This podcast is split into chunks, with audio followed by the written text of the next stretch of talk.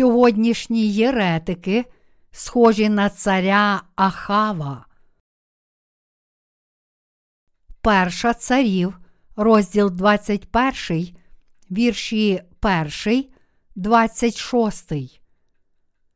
Після цих подій сталося таке. У Навота Езраелія був виноградник у Єзраелі, коло палати Ахава, царя Самарійського. Раз якось каже Ахав Навотові: Відступи мені свій виноградник, я зроблю собі з нього город, бо він так близько до моєї палати. Я тобі дам за нього ліпший виноградник, або, як хочеш, заплачу тобі за нього грошима. Навот відповів Ахавові: Борони мене, Господи, щоб я відступив тобі спадщину моїх батьків. Повернувся Ахав у свою палату, сумний та сердитий, із-за відповіді, що йому дав навод Єзраїль, коли сказав: Не можу відпустити тобі спадщину моїх батьків. Кинувся на ліжко, одвернув обличчя і не хотів нічого їсти. Увійшла до нього його жінка Єзавель і каже йому: Чого ти такий сумний, що й хліба не їси? Він відповів їй: Я розмовляв з Навотом Езраелієм і кажу йому: відпусти мені свій виноградник за гроші, або, як хочеш, дам тобі за нього другий, а він мені. Не можу відступити тобі мого виноградника. Тут є завель, його жінка йому й мовить. Добрий мені з тебе цар над Ізраїлем. Устань, їж і не журися. Я дам тобі виноградник Навота, Езраелія. І написала вона ім'ям Ахава листи, запечатала їх його печаттю та й послала до старших та значних, що жили з Навотом у його місті. У листах же писала таке: Оголосіть піст і посадіть Навота на чолі народу. Навпроти нього посадіть двох нікчем, які свідчили б проти нього й казали: Ти хулив Бога й царя, потім виведіть його та й побийте камінням на смерть. Мужі його, Навота, міста, старші й значні, що жили з ним у місті, зробили так, як наказала їм Єзавель, як стояло написано в листах, що їм послала. Оголосили піст і посадили Навота на чолі народу. Прийшло й двоє нікчем, і посідали навпроти нього, і стали ті недобрі люди перед народом свідчити проти Навота й казати. Навот, мовляв, хулив Бога й царя, і вивели його за місто й побили камінням на смерть, а тоді послали сповістити Єзавель. Навота побито камінням, він умер.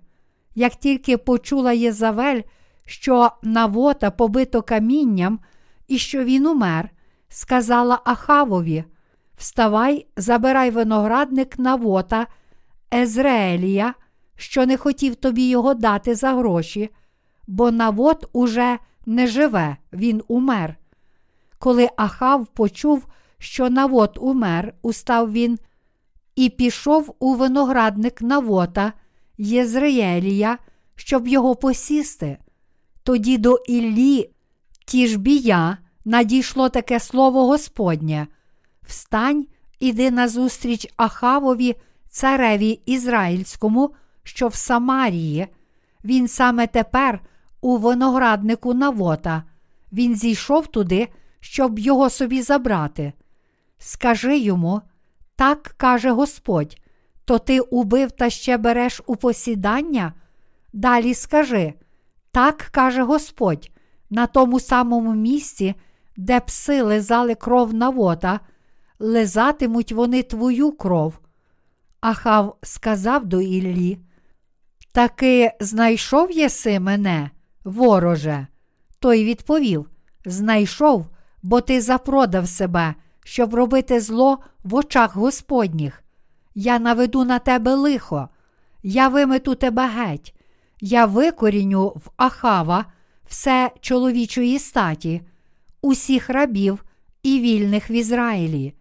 Я зроблю з твоїм домом так, як зробив з домом Єровоама, сина Навата, і з домом Вааси, сина Ахії, бо ти мене довів до гніву і ввів у гріх Ізраїля. Та й проти Єзавелі вирік Господь. Пси пожируть Єзавель на Єзраїльськім полі. Хто в Ахава помре в місті, того пожируть пси, а хто помре у полі, клюватимуть птиці небесні. І справді не було нікого такого, як Ахав, що так запродався б чинити зло в очах Господніх, а до того підводила його Єзавель, жінка його.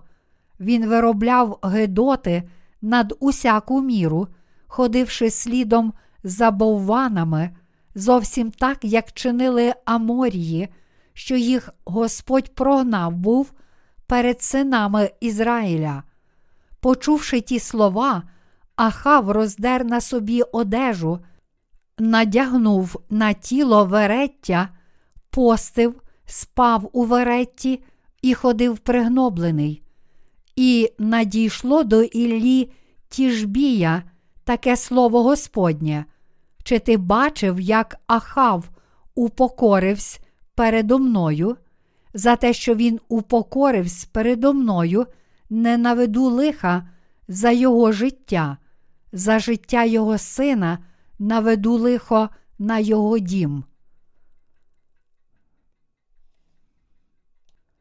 Я хочу, щоб читаючи сьогоднішній уривок зі святого письма, ми роздумали над гріхами Ахава і Єзавелі, щоб силою відібрати виноградник у Навота, цар Ахав знайшов лжесвідків і на підставі їхніх фальшивих обвинувачень убили Навота. Щоб Ахав був покараний за цей гріх, Бог тоді сказав своєму слузі Іллі передати Ахаву такі слова: То ти убив та ще береш у посідання на тому самому місці, де пси лизали кров Навота, лизатимуть вони твою кров. Перша царів, розділ 21, вірш 19. Це збулося саме так, як сказав Єгова, бо пізніше Ахав був прострелений стрілою і вбитий на полі бою, коли воював проти Сирії, коли ж колісницю, скроплену його кров'ю, обмивали у ставку в Самарії, пси приходили і лизали його кров. Перша царів, розділ 22, вірш 38. Ахав був царем північного царства Ізраїлю, а Єзавель була його дружиною. Вони йшли дорогами Єровоама та своєю пожадливістю накликали гнів Божий. Гріхи Ахава і Єзавелі. Будучи ізраїльтянином, Навот мав обов'язок передати своїм нащадкам виноградник, який успадкував від предків. Отож, коли цар Ахав хотів купити його виноградник, він відхилив пропозицію царя. Цар Ахав так хотів заволодіти цим виноградником, що коли Навот йому відмовив, він перестав їсти і кинувся в ліжко, начебто протестуючи. Побачивши це, його дружина Єзавель запитала свого чоловіка царя Ахава, чому він цілий день лежить у ліжку і не хоче їсти. Тоді цар Ахав пояснив Єзавелі, що перестав їсти, тому що хотів заволодіти виноградником Навота, що поруч із палацом, але Навот відмовився продати його йому. Почувши це, Єзавель пообіцяла царю Ахаву, що дістане йому виноградник Навота. Єзавель дуже засмутилася через те, що її чоловік поводився як дитина, хоч мав бути наймогутнішою людиною в Ізраїлі, та й сама пожадала того виноградника, тож сказала йому: Ти цар, а не можеш вирішити навіть такої незначної проблеми? Але не хвилюйся, я дістану цей виноградник для тебе. А тоді взялася реалізовувати свій план, щоб відібрати виноградник Навота і дати його своєму чоловікові, Єзавель змовилася із чиновниками царя, щоб фальшиво обвинуватити Навота, а коли його вбили, віддала виноградник Ахаву. Дізнавшись, що Навот мертвий, Ахав устав і пішов у виноградник Навота Єзреелія, щоб заволодіти ним. В першій царів, розділ 21, вірші 17, 19 написано. Тоді до Іллі Тішбія надійшло таке слово Господнє: Встань, іди назустріч Ахавові, цареві Ізраїльському, що в Самарії, він саме тепер у винограднику Навота. Він зійшов туди, щоб його собі забрати. Скажи йому, так каже Господь, то ти убив та ще береш у посідання? Далі скажи, так каже Господь, на тому самому місці, де пси лизали кров Навота, лизатимуть вони твою кров. Коли Ахав убив Навота, Бог послав свого слугу Іллю і дорікнув йому, кажучи: То ти убив, а ще береш у посідання? Найбільшим з усіх гріхів, які Ахав учинив проти Бога, було те, що він залишив Бога Єгову і повірив у золотих тельців, як у богів.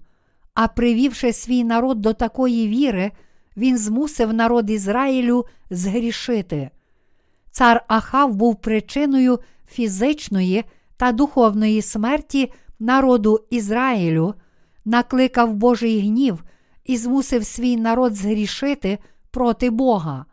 Починаючи від Єровоама, всі царі Північного царства Ізраїля чинили гріх ідолопоклонства, і всі вони приводили свій народ до гріха проти Бога.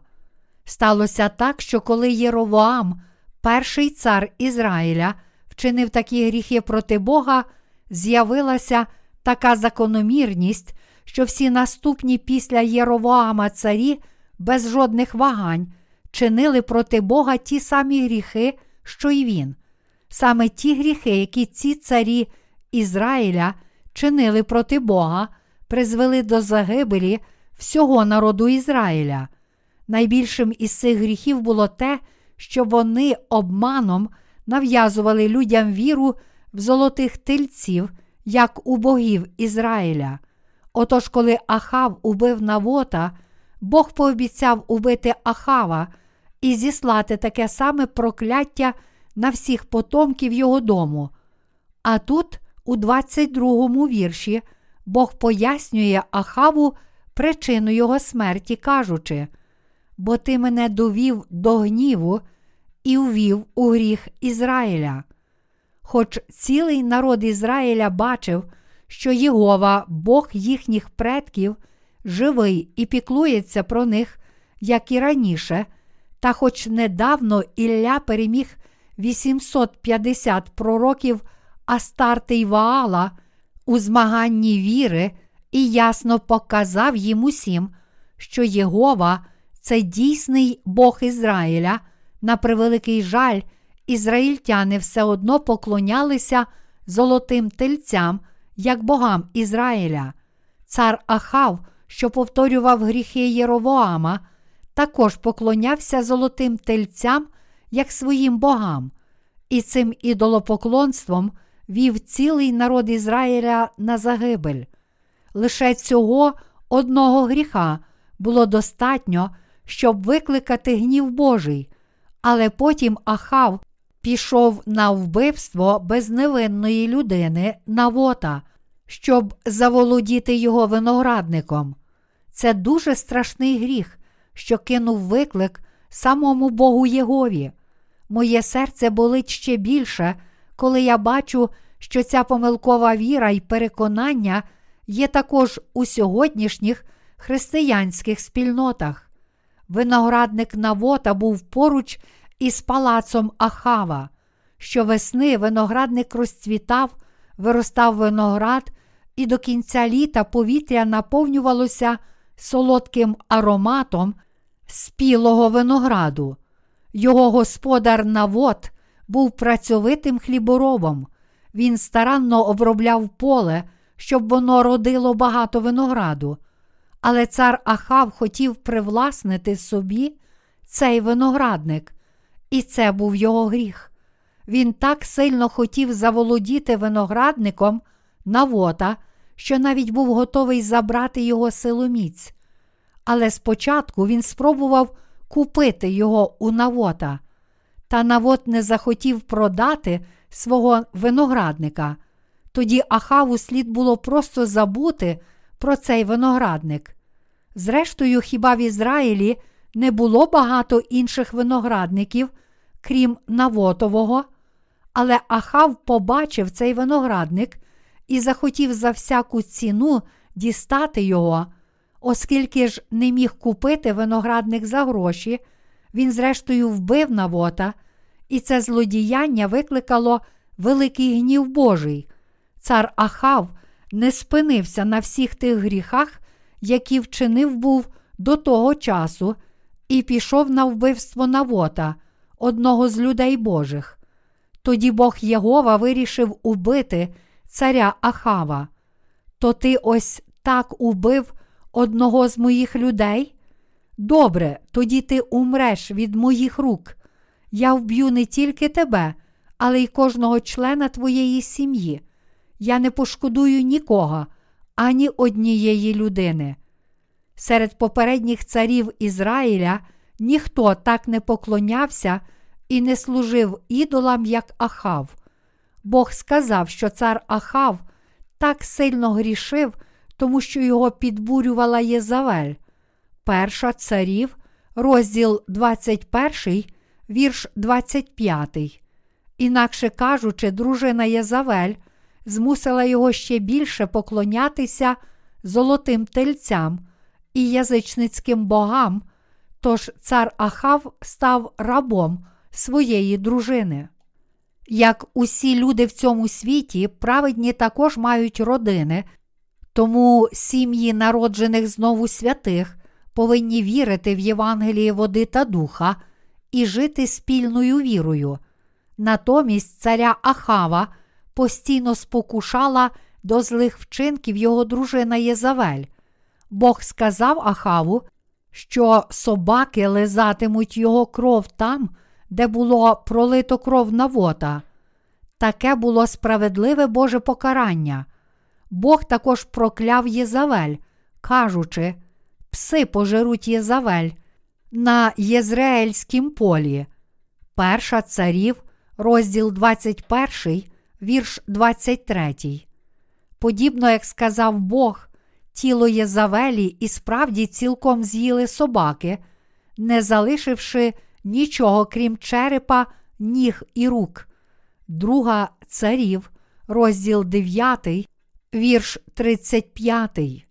Також Бог сказав, що винищить усіх нащадків Ахава і нікого не пошкодує. І це слово сповнилося саме так, як він сказав. Кожне слово пророцтва Божого виконалося. Це був гнів Бога Єгови, що впав на Ахава і Єзавель за їхні гріхи. Справедливе прокляття Боже впало на дім царя Ахава. Уся ця історія показує, що Бог також зійшле свій гнів на тих, які сьогодні протистоять Євангелію води та духа. Ми повинні чітко усвідомити, що Божий гнів чекає на всіх, хто наслідує гріхи Єровоама. Господь сказав: Я виноградина, ви гілки. Виноградник тут означає самого Господа, а його гілки означають членів Божої церкви, тобто нас, віруючих у Євангеліє води та духа. Коли Бог покарав цей світ водою, Ной отримав спасіння з його ласки. А коли почалося його друге життя, Ной також доглядав виноградник. Духовне значення цього є таке, що Божі слуги завжди ведуть його церкву. Виноградник символізує Божу церкву, а навод був слугою Божим, що виконував його діла. З іншого боку, цар Ахав символізує тих, які зараз переслідують Божу церкву. Навіть сьогодні люди, схожі на царя Ахава, намагаються купити Божу церкву за гроші, а коли це не вдається, вони вдаються до переслідування. За це всі вони дістануть страшне покарання Боже. Ці люди також намагаються зруйнувати Божу церкву, проповідують фальшиве Євангеліє, а не Євангеліє води та духа, неначе їхнє Євангеліє це Євангеліє правди. Сьогодні ті, що перешкоджають проповідуванню Євангелія води та духа, намагаються силою захопити Божу церкву і убити його слух. Всі ці єретики отримають від Бога справедливе покарання, бо ж ці люди не знають ані Господа, ані Євангелія води та духа, а мають віру єретиків, які змінили Бога Єгову на золотих тельців і натомість поклоняються цим золотим тельцям. Сьогоднішній уривок зі святого Письма пояснює, що Бог обов'язково покарає і винищить усіх цих єретиків, які, не знаючи Євангелія води та духа, вірять у фальшиве Євангеліє і протистоять Божій праведності, Його слугам та Його народу. Бог Єгова прокляв і вбив царя Ахава за те, що той відібрав у Навота виноградник. Бог каже, що подібно він також зішле своє справедливе покарання на всіх тих, які сьогодні зневажають його церкву, тобто на всіх тих, що не вірять у Євангеліє води та духа, протистоять Богу і намагаються знищити його народ. Кожний, хто поклоняється золотому тельцеві, як своєму Богу, не знає Євангелія води та духа, яке Бог дав людству, і тому всі такі люди є єретиками, як і Ахав. Хоч ці люди стверджують, що вірять в Ісуса як свого Спасителя, коли прийде Антихрист, усі вони без винятку пристануть до нього. Тут Бог каже, що Він обов'язково покарає цих єретиків, які вбивають праведних.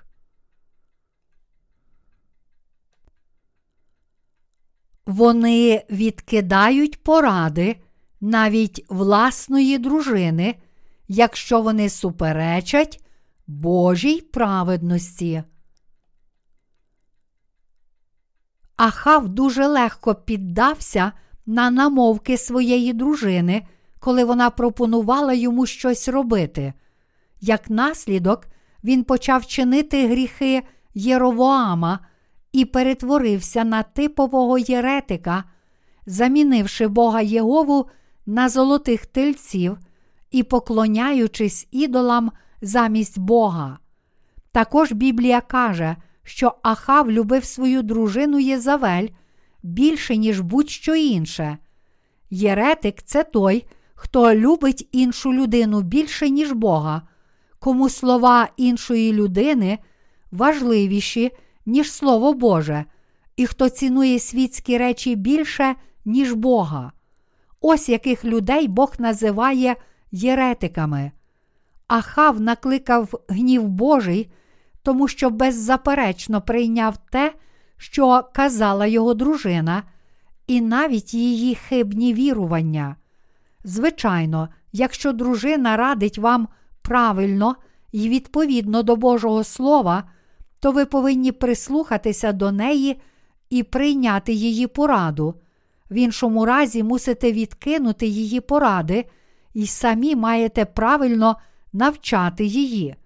І ви, і ваші чоловіки, дружини повинні виправити помилки один одного. Якщо порада вашої дружини корисна для проповідування Євангелія води та духа, то мусите прийняти її слова, але повинні існувати певні межі щодо інших порад, які стосуються тілесних речей. Жінки слабкі посудини, тож якщо дружина висуває певні вимоги, які вам не подобаються, ви можете частково прийняти їх, звісно ж, у розумних межах. Але якщо підкоритеся своїй дружині, коли вона вимагає, щоб ви поклонялися ідолам, а не Богу, то тоді ви підкоритеся лихому. Ви повинні бути дуже обережними в цьому і відкидати подібні вимоги, бо інакше станете такими, як цар Ахав. Навіть серед слуг Євангелія води та духа досить багато людей, зрештою, загинули як тілом, так і духом, тому що надто легко послухалися порад своїх дружин. Деякі люди беззаперечно і стовідсотково слухаються всього, що кажуть їм їхні дружини, але з погляду духовності такі люди є сучасними ахавами. Навіть серед праведних є багато братів, які дозволяють своїм схожим на Єзавель дружинам керувати собою. Багато моїх знайомих, зрештою, опинилися під загрозою духовної смерті через своїх схожих на Єзавель дружин. Хоч як я не намагався, я просто не можу зрозуміти цих чоловіків. Ці чоловіки схильні розуміти слова своїх дружин буквально, навіть коли думки дружин ідуть у хибному напрямку. Отож ви повинні бути дуже обережними. Серед нас був один чоловік, який служив з нами якийсь час, а потім залишив нас і пішов власним шляхом. Я чув, що колись він називав свою дружину святою жінкою. Я був вражений, коли це почув. Хто на цій землі міг би назвати свою дружину святою жінкою? Якщо хтось каже щось подібне, то чи він не любить свою дружину надто сильно і чи не поклоняється їй як ідолу? А зважаючи на те, що кожний чоловік знає всі вади своєї жінки, а кожна жінка знає всі недоліки свого чоловіка, як може хтось бути святим чоловіком чи святою жінкою? То що ж це означає, коли хтось, незважаючи на все це, називає свою дружину святою жінкою? Чи ви думаєте, що так належить возвеличувати власну дружину? Яким є прихований мотив чоловіка, що називає власну дружину святою жінкою? Хіба у такий спосіб він не вимагає, щоб інші люди визнали, що його дружина свята жінка?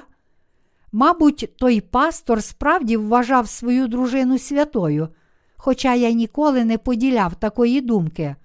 Такі люди є дуже емоційно залежні від їхніх дружин у всіх аспектах життя, а це веде їх до гріха. Саме тому Божі слуги застерігають таких чоловіків. Якщо скажете щось подібне і повірите в це, то загинете як тілом, так і духом. Але ще не запізно. Ви мусите схаменутися вже зараз. Не хвилюйтеся за свої помилки, бо всі вони будуть прощені. Зараз вам слід бути обачними у своїх стосунках з дружиною. Ми скажемо вам, що є належне, тож дотримуйтеся слів та порад Божих слуг у своєму повсякденному житті. Але ті, що вже потрапили під контроль своїх дружин, на жаль, навіть не почують цих слів застереження. Тож деякі брати втрачають усяку користь від духовної спільності з Божими слугами, коли чують слова своїх дружин. Тоді усе їхнє попереднє спілкування з Божими слугами стає даремним. Коли слуги Божі протягом багатьох годин старанно пояснюють їм, яке життя є належне, вони спершу кажуть, що вже розуміють Божу волю, але, побувши лише півгодини з дружиною, вони змінюють свою думку на цілком протилежну. Для мене це таємниця, як чоловік може так беззаперечно приймати слова своєї дружини. Дехто може захоплюватися такими чоловіками, але з погляду духовності ми бачимо, що насправді вони є повними дурнями. Декому може здатися, що вони набагато кращі від мене, але з погляду духовності я просто не можу їх зрозуміти. Я без кінця питаю себе, як ці чоловіки можуть так віддано слухатися своїх дружин і так не коритися Божим слугам. Такі люди не можуть поєднатися з Божою церквою і, зрештою, полишають церкву. Але насправді Божій церкві краще бути без них, адже тоді вона ще краще сповняє Божі діла.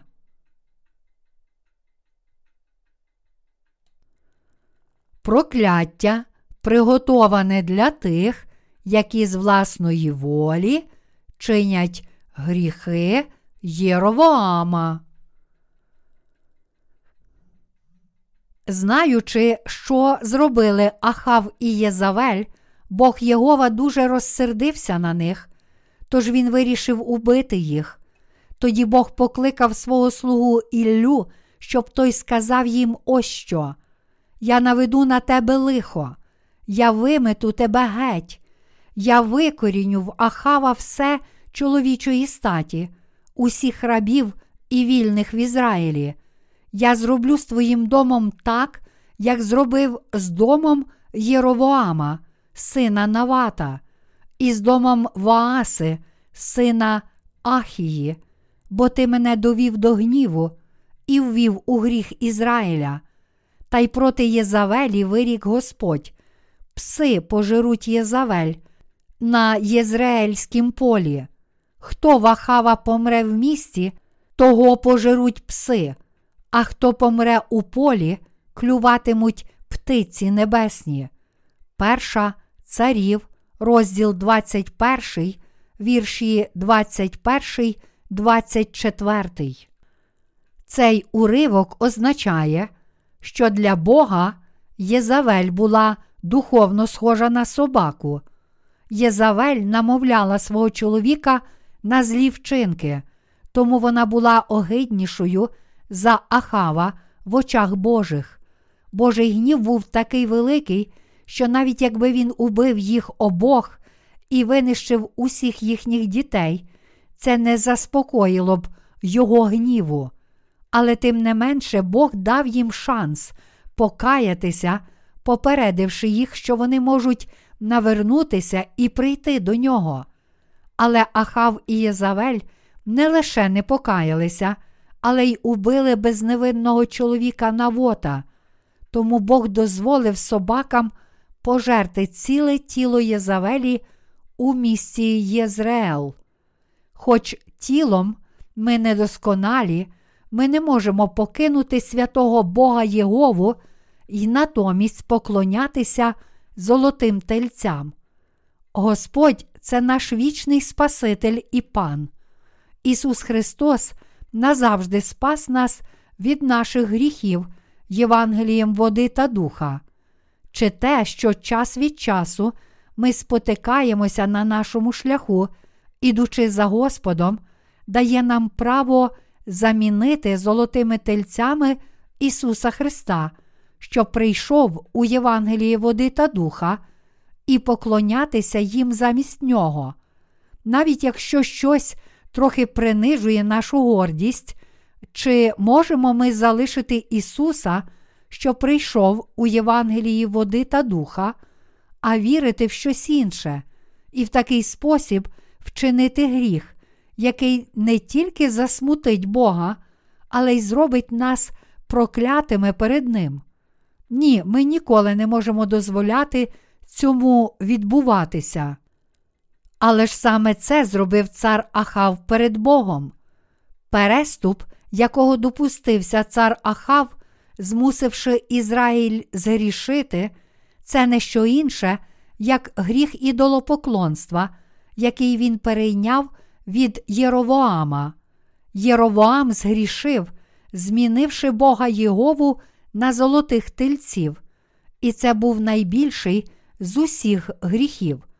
Починаючи від царя Єровоама, усі царі Північного царства Ізраїля і його народ чинили цей гріх. Як наслідок, велика кількість людей загинула як тілом, так і духом, не отримавши спасіння Божої благодаті.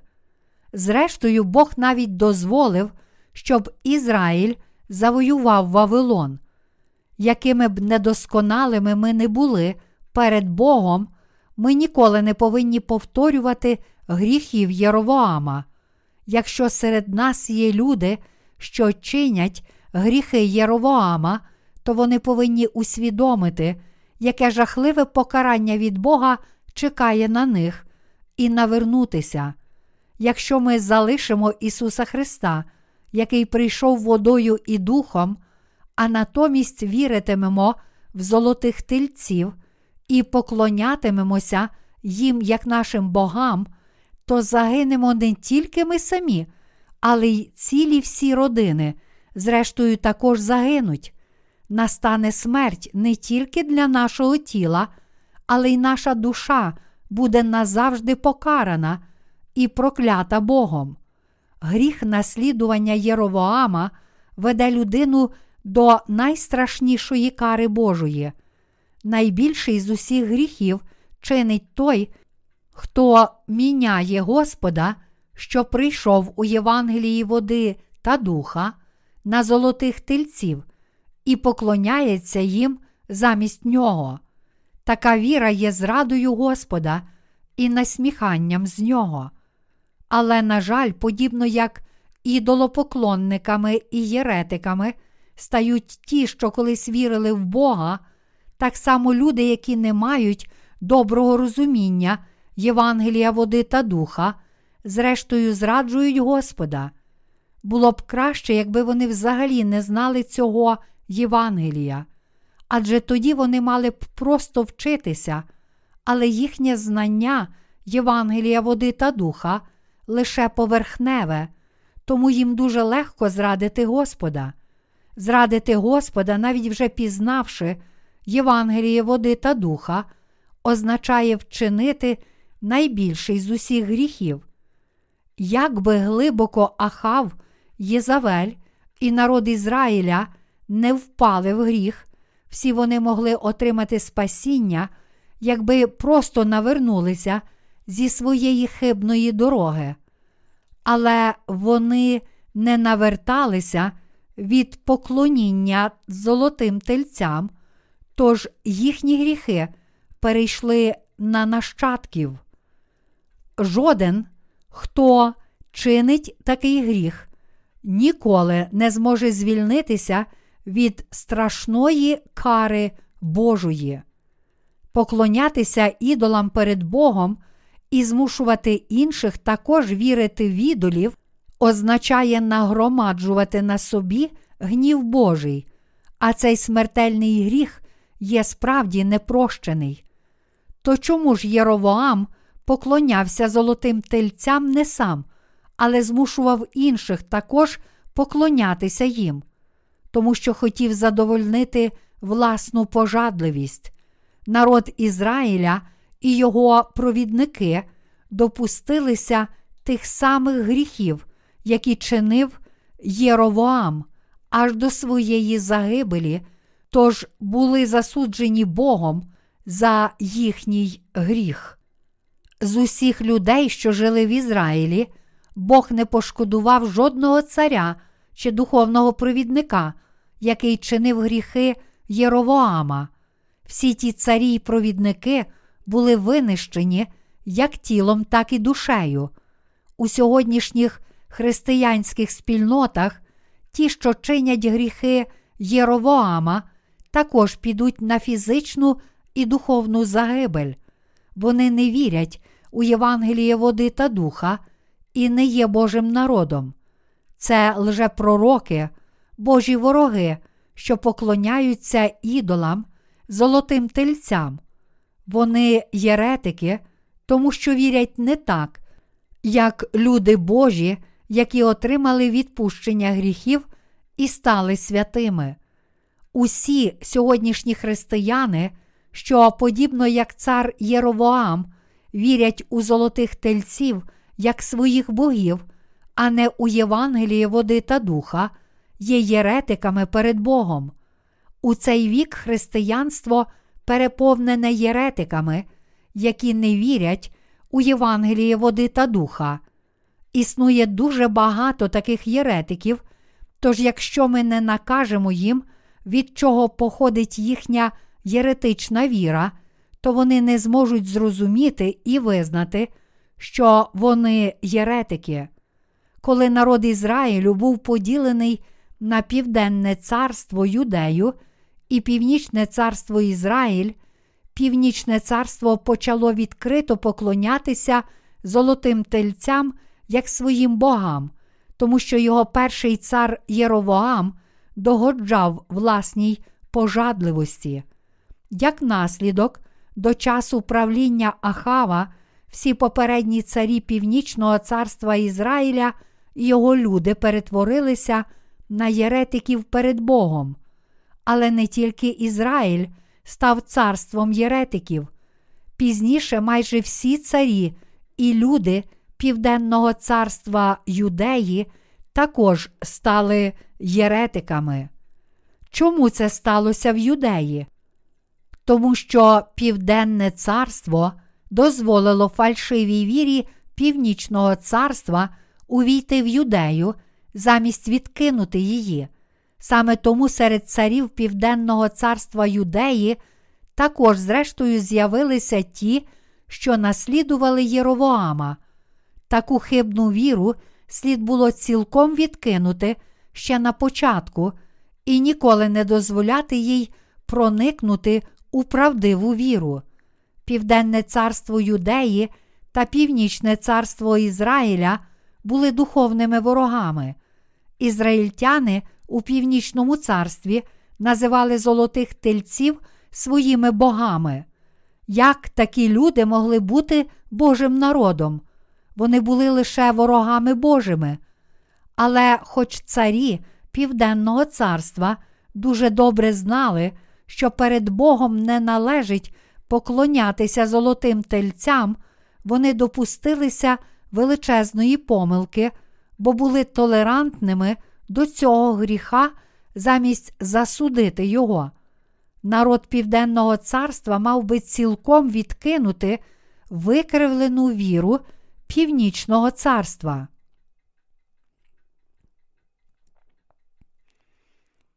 Сьогоднішні християнські спільноти також переповнені такими гріхами.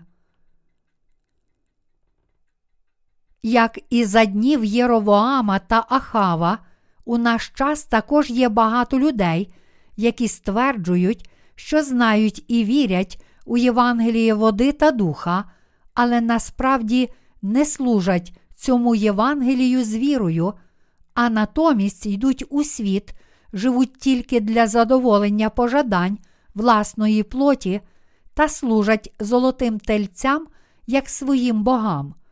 А зустрівши віруючих святих, що перебувають у Божій церкві та служать Євангелію води та духа, вони часто насміхаються з них зі словами: Слухайте, я не служу Євангелію води та духа. Тепер, але мені дуже добре живеться, і Бог мене зовсім не карає. Ми повинні усвідомити, що саме ці люди є сучасними Єзавелями та Ахавами, і нам слід триматися осторонь від них. Всі ми повинні зрозуміти, що навіть якщо вони ще не покарані, то рано чи пізно всі вони отримають страшну кару Божу за їхні гріхи. Насправді, вже зараз вони є духовно прокляті, і кожен із них буде вкинутий у вічний вогонь пекла. Чи ці люди живуть праведним життям? Ні, зовсім ні. Тому, хоч їхні тіла зараз живі, з погляду духовності, їхнє життя є мертвим. Бог сказав нам, самих себе не відомщайте, любі, а дайте місце гніву. До Римлян, розділ 12, вірш 19. Тож ми повинні віддати їх у Божі руки, духовно уникаючи їхньої віри. Якщо праведні, що вірять у Євангеліє води та духа, поєднаються серцями з тими, чия віра схожа на віру Єровоама, то вони теж будуть знищені разом із цими єретиками. Адже пляма їхньої неправедності забруднить також і праведних. Інакше кажучи, якщо праведні перебувають із грішниками, то вони теж будуть прокляті Богом разом із грішниками.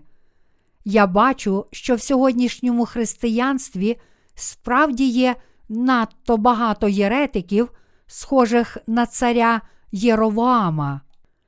І в ході мого недавнього дослідження Єресі я ще раз переконався, що у Старому і Новому Завіті є багато уривків, які попереджають нас про єретиків і закликають остерігатися їх. Нашим обов'язком є навернути навіть таких єретиків від їхніх беззаконь і привести їх до спасіння, тому мусимо проповідувати Євангеліє також і їм. Ми зобов'язані проповідувати Євангеліє води та духа також і нехристиянам, щоб спасти їх від гріхів світу, але водночас мусимо проповідувати це Євангеліє правди заблуканим християнам, які стверджують, що вірять в Ісуса, але насправді тонуть у Єресі, щоб вони також могли отримати спасіння від гріхів. Зараз ми повинні запитати усіх християн цього світу, чи ви дійсно народилися знову з віри у Євангеліє води та духа, а також мусимо проповідувати їм правдиве Євангеліє спасіння, щоб спасти цих християн, які усе ще не звільнилися від гріха, хоча й твердять, що вірять в Ісуса, ми також зобов'язані молитися про заступництво Боже для них. Адже, хоч багато людей вірить в Ісуса як свого Спасителя, вони насправді не мають належної віри в Ісуса, що прийшов у Євангелії води та духа. Навіть сучасні християни, які вірять в Ісуса, не знаючи Євангелія води та духа, що Його Господь дав нам, є єретиками перед Богом. І якщо деякі християни, які лише на словах твердять, що знають це Євангеліє води та духа, не служать цьому Євангелію з вірою, а натомість служать своїй власній пожадливості, то вони також єретики. Отож ми повинні спасти також і всіх цих людей, проповідуючи Євангеліє води та духа всім цим людям, ми повинні спасти їх від гріхів світу. У нас не залишилося багато часу перед другим приходом Господнім, бо вже почалися катастрофи по цілому світу. Зараз ми живемо у той вік смутку, про який написано у розділі 24 Євангелія від Матвія. Зовсім недавно у Кашмірі, регіоні на кордоні між Індією і Пакистаном, стався руйнівний землетрус силою 7,6 бала за шкалою Ріхтера. Багато його жителів загинуло від цього землетрусу. Я бачив цю катастрофу по телебаченні, бачив, що більшість будівель у потерпілому регіоні були справді міцними, збудованими із бетону і сталі, але всі вони впали. Землетрус силою 7,6 бала за шкалою Ріхтера може легко зруйнувати цю церкву, і жоден з нас не вижив би. Зараз багато людей у цілому світі вмирає від землетрусів. Так зросли масштаби стихійних лих, від яких страждає цілий світ, що в наш час невеличкий землетрус, повінь чи інше нещастя, яке відібрало життя кількох людей, більше не вважається новиною, вартою висвітлення у пресі. У наш час навіть кілька сот жертв уже нікого не вражає, бо кількість людей, що загинули в останніх катастрофах, сягає тисяч і десятків тисяч. Здається, такі катаклізми стали вже звичним явищем, і справи погіршуються, тож іноді ми навіть чуємо про такі катастрофи по кілька разів на тиждень. Якщо б той великий землетрус, який був у Кашмірі, стався в Кореї, то я б не здивувався, якби загинуло мільйон людей. Та, на щастя, цього не сталося, бо Бог захистив нас. Але якого лиха завдав би такий землетрус, скільки людей живе в Сеулі, столиці Південної Кореї? Лише це одне місто налічує понад 10 мільйонів жителів. А якщо врахувати приміську територію, то його населення перевищить 20 мільйонів. Тому один мільйон людей запросто може загинути від землетрусу. Якби така катастрофа коли-небудь сталася в Сеулі, то було б потрібно більше, ніж місяць, лише щоб відкопати тіла всіх загиблих. У наш час, коли подібні стихійні лиха так часто вдаряють цей світ, ми, віруючи у Євангеліє води та духа, мусимо проповідувати новину спасіння єретикам, спійманим у пастку гріхів Єровоама, а також спасти їх раз і назавжди цим правдивим Євангелієм. Хоч і раніше я час від часу навчав про Єресь, я не надто часто проповідував про це і не приділяв багато уваги цьому питанню. Але зараз я більше не можу відкласти цієї проблеми Єресі, бо нашим обов'язком є спасти всіх цих християн, спійманих у пастку Єресі. Можливо, ви ще сумніваєтеся і питаєте себе, чи дійсно у сьогоднішніх християнських спільнотах стільки єретиків, схожих на Єровоама. Не сумнівайтеся, сьогодні справді є багато таких єретиків, але проблема в тому, що ці християни навіть не усвідомлюють, що вони єретики перед Богом. Дивно, що багато з них не тільки не знають, що насправді вони єретики перед Богом, але що гірше, ці люди думають, що вони ортодоксальні християни. Однак ті, які твердять, що вірять в Ісуса, не знаючи Євангелія води та духа, не можуть заперечити того, що гріхи залишаються в їхніх серцях. Запитавши себе, чи вони мають гріх чи ні, ці люди самі дуже добре розуміють, що не отримали відпущення гріхів, а отже, не належать до Бога. Тому ті, чиї серця все ще залишаються грішниками, не мають нічого спільного з праведністю Ісуса Христа. Вони лицеміри, які, ізолювавшись у власному маленькому світі під назвою Християнство, намагаються лише дотримуватися релігійних ритуалів. Вони радше претензійно моляться Богу, кажучи, дякуємо святому, милосердному, всезнаючому, всемогутньому, всюди сущому і завжди живому Господу, який став нашим пастирем. Тож ці люди дуже красномовні, а їхні молитви вражають. Але тим не менше, вони зрештою стали єретиками перед Богом, тому що не вірять у дане Господом Євангеліє води та духа. В їхніх серцях залишаються гріхи, тому вони є ніким іншим, як єретиками. Але ще гірше те, що ці християни справді не знають, що вони самі єретики, вони помилково вважають, що усі вони ортодоксальні віруючі, якщо вірять тільки в кров на Христі.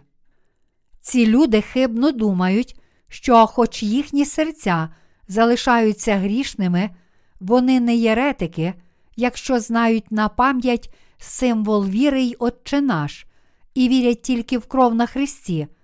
Однак, якби добре вони не вивчили на пам'ять символ віри та Господню молитву, якби красномовно не молилися і не хвалили Бога під час богослужінь, скільки б добрих діл не робили, і як би не служили іншим, та якби палко не вірили у кров на Христі, вони залишатимуться єретиками, допоки в їхніх серцях є гріх.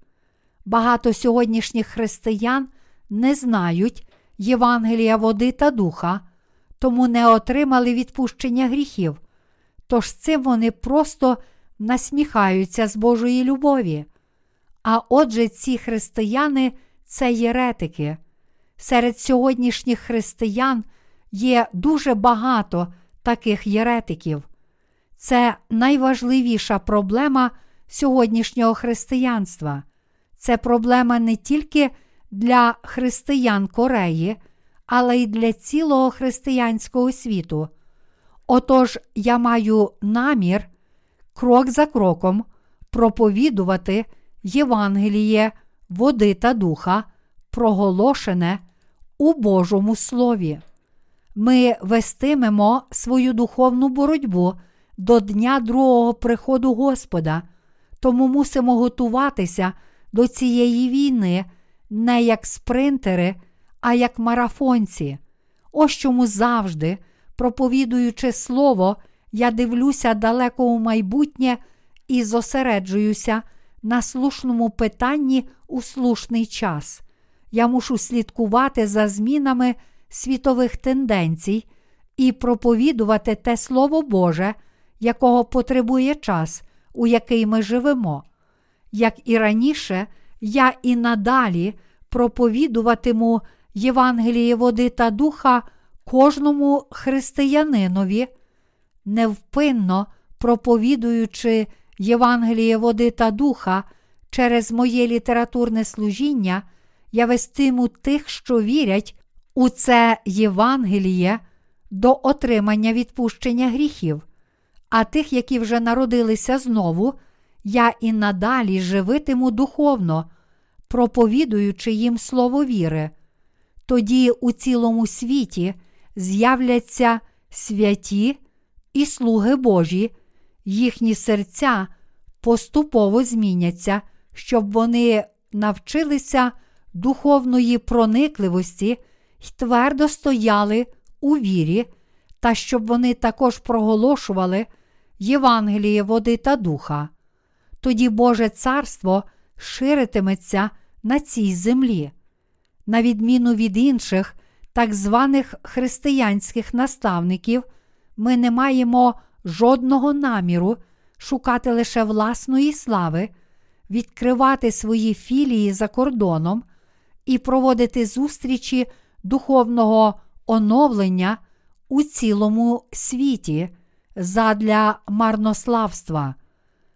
Ми повинні аж до дня своєї смерті жити на цій землі як світло світу, вірити і проповідувати Євангеліє правди, Євангеліє води та духа.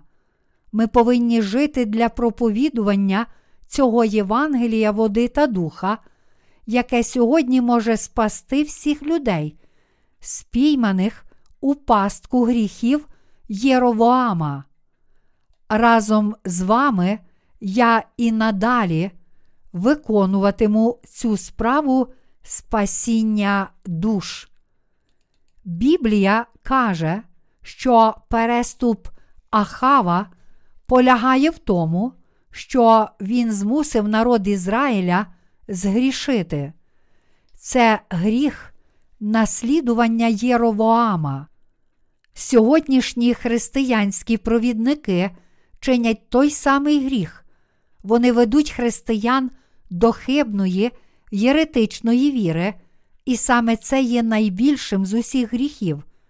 Їхні особисті недоліки це також проблема, але ще більшим переступом є те, що вони вводять в оману своїх власних прихожан. Божа благодать не пробачить цього гріха.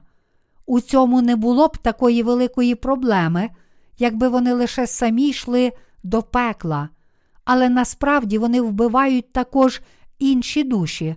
Тож перед Богом цей гріх набагато більший, ніж усі інші гріхи. Ми ніколи не повинні дозволити собі вчинити такий гріх перед Богом.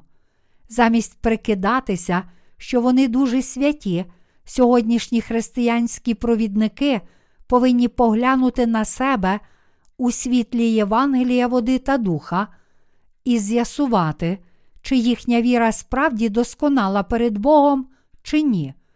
Пастори не повинні вдовольнятися пошаною від людей світу, але натомість мусять запитати себе, чи дійсно вони ведуть інші душі належним шляхом до відпущення гріхів і неба. Сьогоднішнє християнство переповнене єретиками, що наслідують гріхи Єровоама. І якщо ми теж віритимемо так, як вони, то й ми самі станемо єретиками перед Богом. Ми в жодному разі не повинні наслідувати їхньої віри, а натомість мусимо показати нашу віру цим єретикам. Господь сказав: Горе вам, коли про вас усі люди будуть добре говорити, так само бо з ложними пророками поводилися батьки їхні. Луки, розділ 6, вірш 26. Нам не потрібно навмисно сіяти ворожнечу між людьми цього світу. Але якщо вони нас схвалюють, хоч ми віримо і проповідуємо Євангеліє води та духа, тоді це може тільки означати, що ми духовно такі самі, як ті, що приречені на пекло. Ми повинні зрозуміло свідчити про нашу віру Євангелієм води та духа. Мусимо також свідчити, що будь-яке інше Євангеліє, окрім цього Євангелія, походить від сатани. Господь сказав нам остерігатися лжепророків та уникати їх, і я переконаний, що ця порада слушна у всіх відношеннях. Коли Ахав ішов шляхом Єровоама перед Богом, він став причиною смерті усіх своїх дітей. Якби Ахав дійсно любив свою дружину і дітей, не кажучи вже про себе, то він ніколи не наслідував би гріхів Єровоама. Навіть якби його засуджували інші люди, він мав би покладатися на правдиву систему жертвоприношень, встановлену Богом, і твердо стояти у вірі перед Ним. Таким чином, він мав врятувати свою дружину і дітей, а також свій народ. Таким був його царський обов'язок. Бо коли цар зіб'ється з дороги, заблукає і весь народ. Якщо сьогоднішні християнські провідники заблукають духовно, то всі люди, що ходять у ту церкву, також обов'язково зіб'ються з дороги. Тож бачимо, якою великою є відповідальність провідника. Ось чому Божі слуги мають найвище покликання, їм доручено найбільше завдання від Бога вести душі їхніх послідовників належним шляхом. Духовні посли повинні давати зрозумілі духовні науки від Господа. Вони ніколи не повинні допустити, щоб Божий народ упав в гріхи Єровоама чи змушувати його згрішити. Я невимовно вдячний за те, що Бог Єгова спас нас Євангелієм води та духа і став нашим Богом, і ніколи не перестаю дякувати йому за те, що Він доручив нам цю справу спасіння всіх людей, спійманих у пастку Єресі. Тож ходімо звершувати цю доручену нам працю з вірою в Євангеліє води та духа і в Божу праведність та старанно виконуймо ці діла, щоб спасти всіх людей, які захлинаються єретичною вірою від усіх гріхів світу.